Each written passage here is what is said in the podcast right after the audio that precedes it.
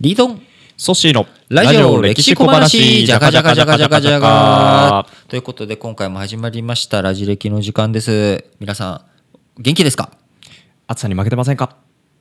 ソッシーはどうですかだいぶ慣れてきましただいぶ慣れてきちゃった慣れてきました慣れてきちゃいましなたんかですねあの仕事関係で知り合ったお年が70ぐらいの方なんですけど暑いですねって話をしてるんですけどいや暑いけど7月はみんな体慣れてないなるほど8月になるとみんな慣れてくるから、えーもう大丈夫なんだってなるほど7月に言っててまさにそんな気がしてきましたなるほどね心の持ちようかなっていう気がねしてますけれなるほどどなるほもど浸透滅却すれば火もまた涼しというのをこう海戦蒸気っていう人がですね、はあ信長に攻め込まれた、えー山梨県甲府おーの、えーお寺の住職さん和尚さんがいたわけですけれどはいも。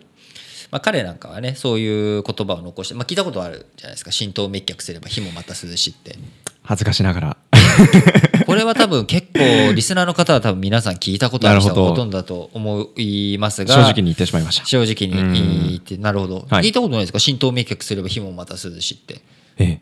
なんか集中すればうん暑さ寒さなんて感じなくて大丈夫だみたいなあそういう意味合いだったんですねそうですなるほど、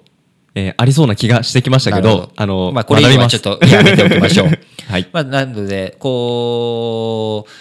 集中力っていうのはすごく大切な要素だし、体が慣れるっていうのもすごい大切なことなんですけど、とはいえ慣れるまでは、あの気をつけなきゃいけないので、うん当然あの無理に、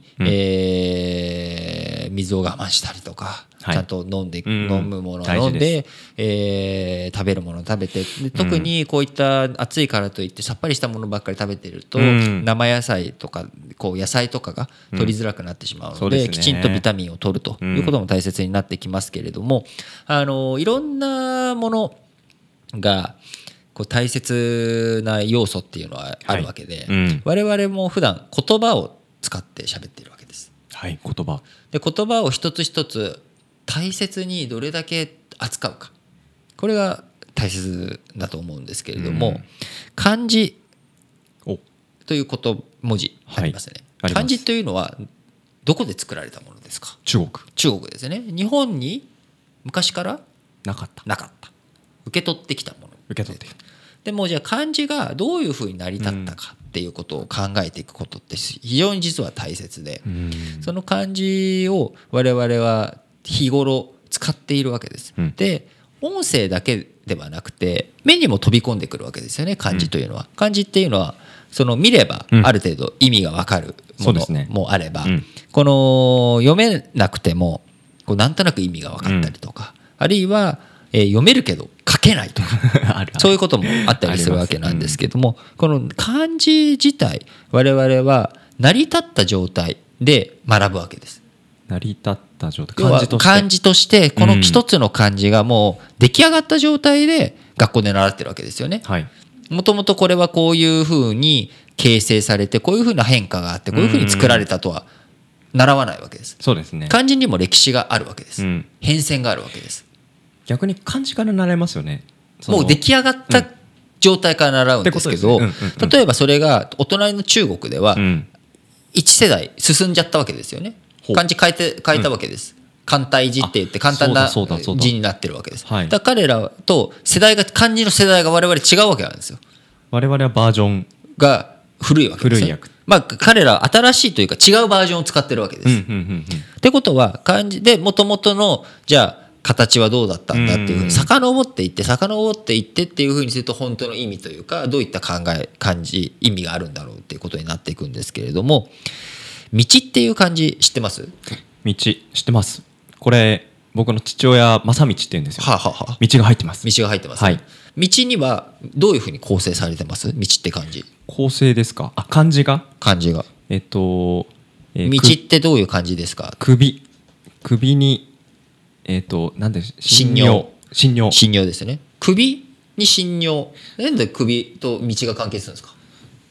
確かに首ってえ初めて習いました漢字いやいや いや結構首ってなんか首相とか首相とかもそうですけど、うんねし結構小学校低学年ぐらいで習う割と23年生ぐらいで画数もなんかじ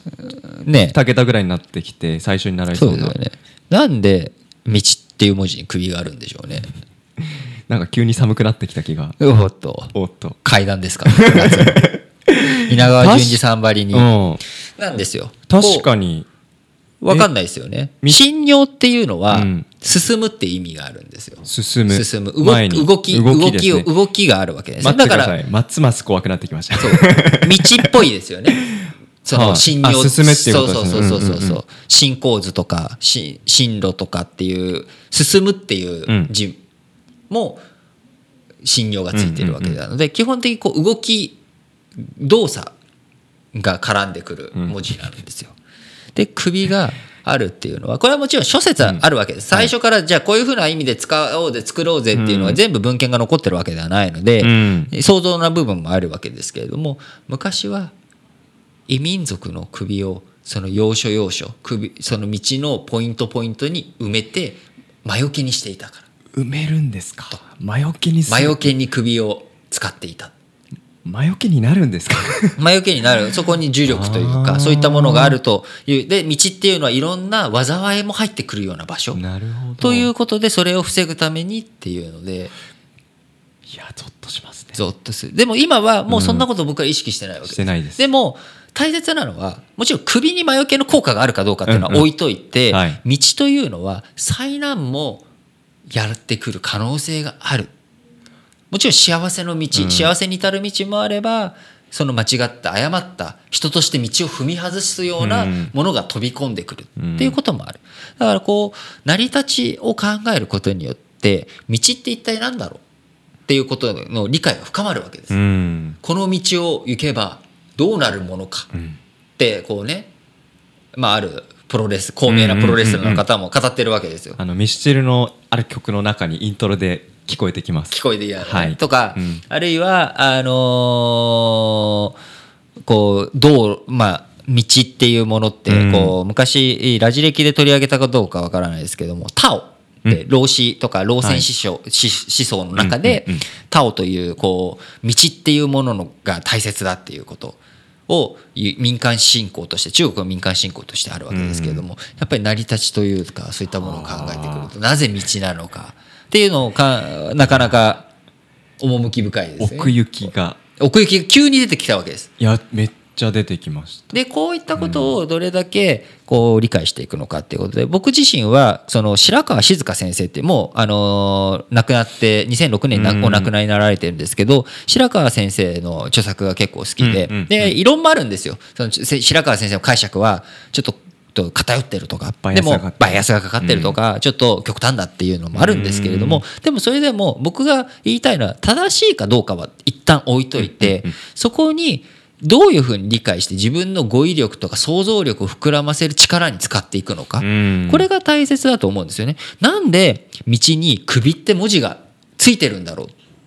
ていうことを考えるうんうんこのえプロセスが大切でなるほど答えはどうでもいいって言ったら怒られるんですけど、うんいろんな解釈があってもいいんですが、考えること自体が大切、うん日頃道っていうことについて何も考えてませんっていうよりかはこういったことが少しでも考えててこうなんじゃないのかなとか白川先生の方にこう書いてあったんだけど俺は違うと思うんだよなっていう会話ができることが大切、うんなのでこう漢字の部首とか作りとかそういったものがどういうふうに成り立ってきているのか、うんこういったことを理解していくっていうことが大切になってきます。うんうんうんなのでこうぜひあの日頃何気なく見落としているこの文字がうんどう成り立っているのかっていうことこういうのもねググったら結構割りかしいろんな情報が出てくるのでそういったことでもいいですし緩和辞典を拾い開いてみるだけでもうん世界が変わってくるのでぜひあの皆さんこの夏の階段 にいろんな本当は怖い感じ的な感じでねやーあの調べていってもらえたなるらほどあの夏休みの宿題にもいいんじゃないでしょう か自由研究にち。ょうどいいのかどうなのか今日ねあのラジ歴の帰り道ちょっと怖くなったなとそんな風に思った、えー、ソッシーでしたはい、えー今日はそんなとこですね、えーラジオ歴史小話お相手はリートンとソッシーでした